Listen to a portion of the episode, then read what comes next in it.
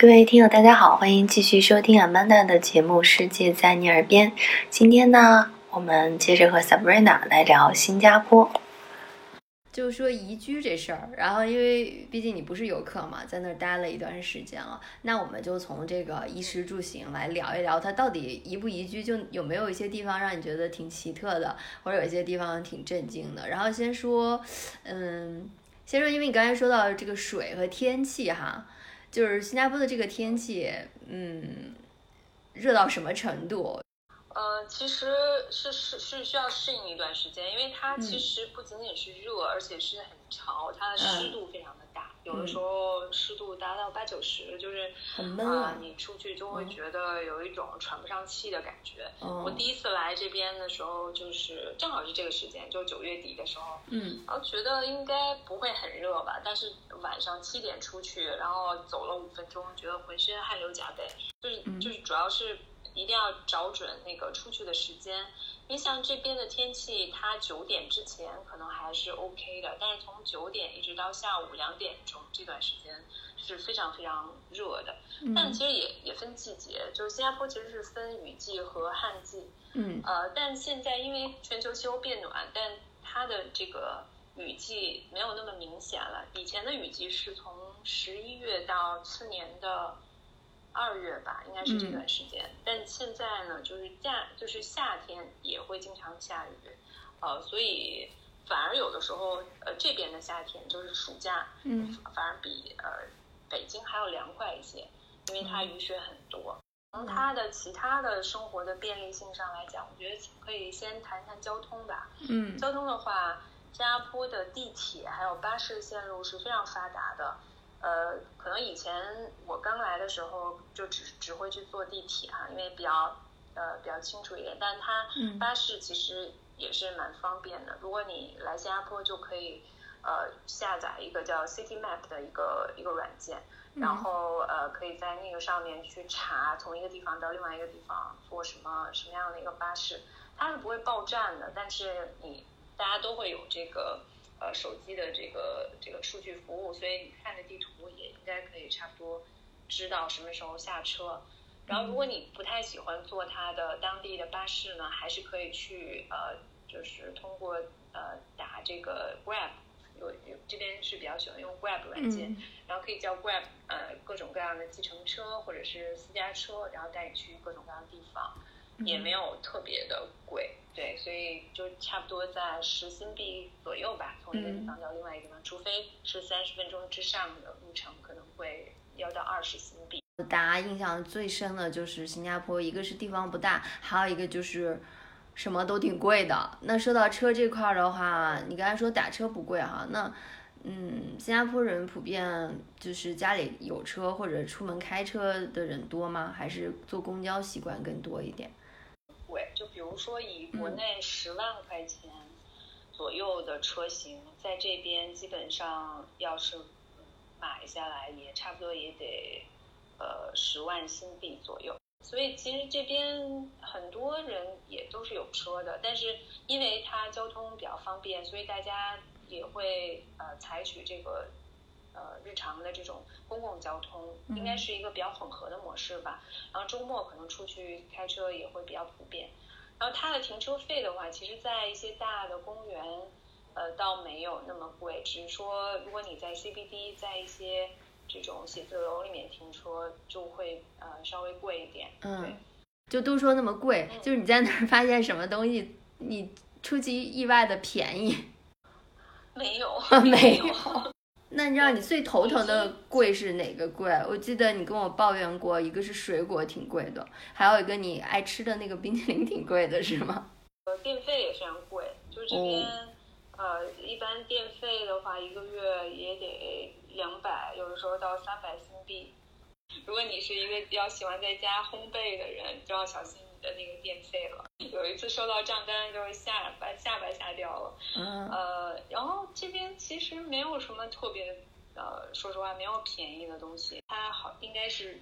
亚洲或者世界数一数二比较贵的城市了，尤其是对于这个呃 expats，就是外来的这样的一些、常住人口，嗯呃，它它会比较贵一点。呃，比较便宜的就是你，如果你去呃街边的这种小饭餐厅，这边叫 hawker center，如果你去嗯 hawker center 吃饭的话，可能几新币就可以满足一顿一顿饭的这个要求，你也不会每天去那里吃。对如果比如说你像在北京随便一个餐厅，如果是两三百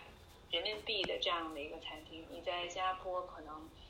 呃就要吃到一百新币这样。以前可能去吃一个高级的点心，呃，差不多人均就是两百七八人民币，但如果你在这边的话，人均可能就要到呃差不多四百人民币。对，所以到最后你也不会去乘五了，就这样吧，就是对，慢慢适应了就不会太关注这个汇率的。嗯，还有一个就是说，新加坡以前我们印象最深的一个就是说不能到处嚼口香糖，然后嚼了口香糖就会被罚的很厉害。然后还曾经说新加坡曾经有鞭刑，是吧？然后那我想知道，就是说你在这地方住哈，就就常在河边走，就挺难不湿鞋的。除了你刚才说到那个电费惊掉下巴啊，有没有就是包括你遇到或者周围听说到的，哎，新加坡的这个治理上非常严格的地方？感觉这边的人都非常的遵守呃国家的这种规定，然后因为吓怕怕了违反就。是的，是的，比如说，呃，你在那个医院门口，他会有一些 shuttle 去把你拉到地铁站。如果你没有排队的话，别人就会提醒你要排队。所以，呃，大家从骨子里面是一个比较，呃，比较规矩，而且也非常就是知道应该怎么去安排的。其实我嗯。我觉得从一个特别小的细节去反映新加坡在管理方面的这种高效和有序哈，就是他最近也在推行打疫苗这个事情，但它嗯。其实是有一套非常精密的一个流程，就是你去了之后你要先报到，报到完了之后他会先请你坐到椅子上等待呃问询，然后每个人呢按照顺序坐在这个椅子上。然后下一个呢，轮到你的时候，你就去那个问询窗口，然后问询窗口，大家每个人就会通过问询窗口得到自己是否可以去打疫苗的这样一个答案。然后接下来就进去，接着可以按顺序去等，然后呃就是呃等着打疫苗。打完疫苗之后呢，因为要观察三十分钟，所以还是按照顺序，然后排队啊、呃去等。就整个呃管理上面非常井然有序。呃，从你到达到打完疫苗观察之后出来，可能也不到一个小时就完成所有的流程。嗯，还有就是因为新加坡它是也是一个多元文化交汇的地方嘛，就是嗯，你觉得在美食上，包括生活习惯上，呃，你有没有遇到一些好玩的事儿？所以它的美食就趋向于呃什么都有，对，就是你可以找到你喜欢吃的所有的，呃，但是呃总体来讲呢，就是说它的美食的话，呃，又没有中国的地道 就到了他可能会按照当地人的口味会做一些调整吧。嗯，来这边之后就不知道莫名其妙的，有时候就会想吃川菜。这边也在逐渐有更多的，比如云南菜啊，或者新疆菜啊，都在这边在开分店，所以大家觉得，如果是华人过来呃旅游的话，不会觉得特别亏待自己的胃的，不会觉得中国胃受不了的这种。不得不提的就是，大家都很喜欢吃那个螃蟹，对，啊，呃，挺推荐。海鲜，对，就我看那个珍宝珍宝海鲜已经开到北京的环球影城了，对，所以呃，对，来这边就是也可以去珍宝啊，比如说在东海东海岸公园有一家珍宝，就是可以看到啊、大海的景色，然后可以吃大螃蟹，然后那边呃在那个珍宝海鲜的旁边还有一个比较大的一个呃 hawker center，叫那个什么什么 lagoon。对，嗯，这边吃螃蟹还是挺普遍的，然后可以定期的奖励一下自己。实现一下螃蟹自由哈，但是他们比较喜欢咖喱味儿的是吧？对，它其实有很多口味，比如说有辣椒蟹，然后有黑胡椒蟹，然后也有黄油，有咸蛋黄炒蟹，就搭配的小菜，比如说你要吃那个辣椒蟹的话，你一定要点那个炸馒头，可以嗯搭配着那个酱汁一起吃，味道还是挺不错的。还有一个就是很有意思，就是说以前大家讲新加坡的英语，嗯，可能不次于印度英语吧，就是不太好懂，它是有点那种混搭感觉的。最开始刚来的时候，觉得是挺不适应的，因为呃，在路上跟别人讲话，明明觉得自己和他说的都是英语，但是就是听不懂对方在说什么，要重复很多遍。口音也是比较比较重的，对当地的这个南洋风味，然后、嗯。然后用词也是经常会用拉，然后会用拉巴这种。然后当地特别有意思，就是它有一个呃银行叫 DBS，然后嗯 DBS 它推出了一个就是这种类似于支付宝的服务，嗯。它叫 Pay 拉，就是为了符合当地人经常喜欢用拉的这么一个词。可以啦，就是来来花钱啊，来花钱啦，那个意思是吗？哦，OK OK，说新加坡的华人可能比较注重实用性，就是他们从小的教育就是说怎么呃在学校啊，然后怎么去问好啊，然后怎么写 email 啊，怎么去跟别人沟通啊，是这样一个层面的比较实用型的中文。所以你跟这边的华人讲中文是可以的，但但是他们其实对于中文的理解肯定是没有呃我们在国内那么博大精深了。呃，就比较好融入的一个国家。我我嗯自己感觉就是没有什么特别的。曾经有朋友跟我说，觉得新加坡特别无聊嘛，就是因为觉得什么什么都非常的按部就班，然后大家也没有 surprise，没有这种呃特别 unexpected 的事情。但这边呢，因为天气的原因，其实有的时候我我我觉得特别大 surprise 就是屋里面会长毛。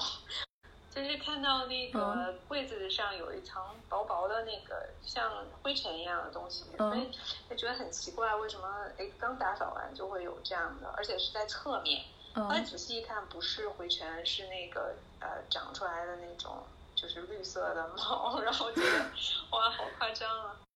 对，还是要放一些干燥剂嘛，或者放一些除湿除湿机。但我觉得在新加坡其实生活特别大的一个好处是说，你会嗯，你会不自然的去省出一些时间来。嗯这个让我觉得挺有意思的。就是以前，比如说你呃下了飞机，从飞机场入关，然后从呃入关之后打上车，然后从打上车再到家，可能要前前后后要两个多小时，甚至三个小时。嗯呃，但在这边呢，你甚至可以做到从下飞机到进入家门，可能也就四十分钟。这边虽然说经常下雨哈，嗯但发现好像很少有带雨伞的，而且嗯好像雨伞卖的也不是特别的频繁，就因为政府它会修很多的雨棚，这雨嗯棚呢就可以从，如果你是住那种祖屋叫 HDB，如果你嗯住祖屋的话，你就可以从家走出来，一直走到巴士站或者是地铁站，都不需要打雨伞。就即嗯便下瓢泼大雨，也不会担心淋哦。然后学校也会有这样的一些措施。在新加坡有一个规定，好像是过嗯了十点之后就不允许像七十一或者超市这样的地方去卖酒。呃，哦原因是说以前可能有一些这种醉酒事件吧，所以除了你在呃在餐厅或者什么的可以，但如果去超市什么的，他们在晚上十点之后都会把那个酒的柜子会锁起来。我我周围也有一些朋友就觉得呃好好多限制。呃，新加坡有有一个地方叫 Dempsey Hill，它是离新加坡的植物园比较近的一个一个地方，就是比较适合驾车过去。然后里面有很多就是适合坐在户外的一些餐厅，啊，就你可以看着呃很漂亮的那种园林的景观。如果年轻人喜欢去呃酒吧的话，就可以去 Teluk Air 或者是安祥山这样的地方。我我自己感觉这边的呃就是生活的品质还挺高的，而大家对咖啡呃的这种钟爱，通过呃烤制不同品种的豆子，然后去体体会这个咖啡不一样的味道，所以可以看到有很多独立的咖啡馆，就是在城市的各个角落。好，所以说那个，虽然我们每次去新加坡都会有人感觉有点无聊哈，或者觉得它很小，但是它经过 Sabrina 这么介绍，其实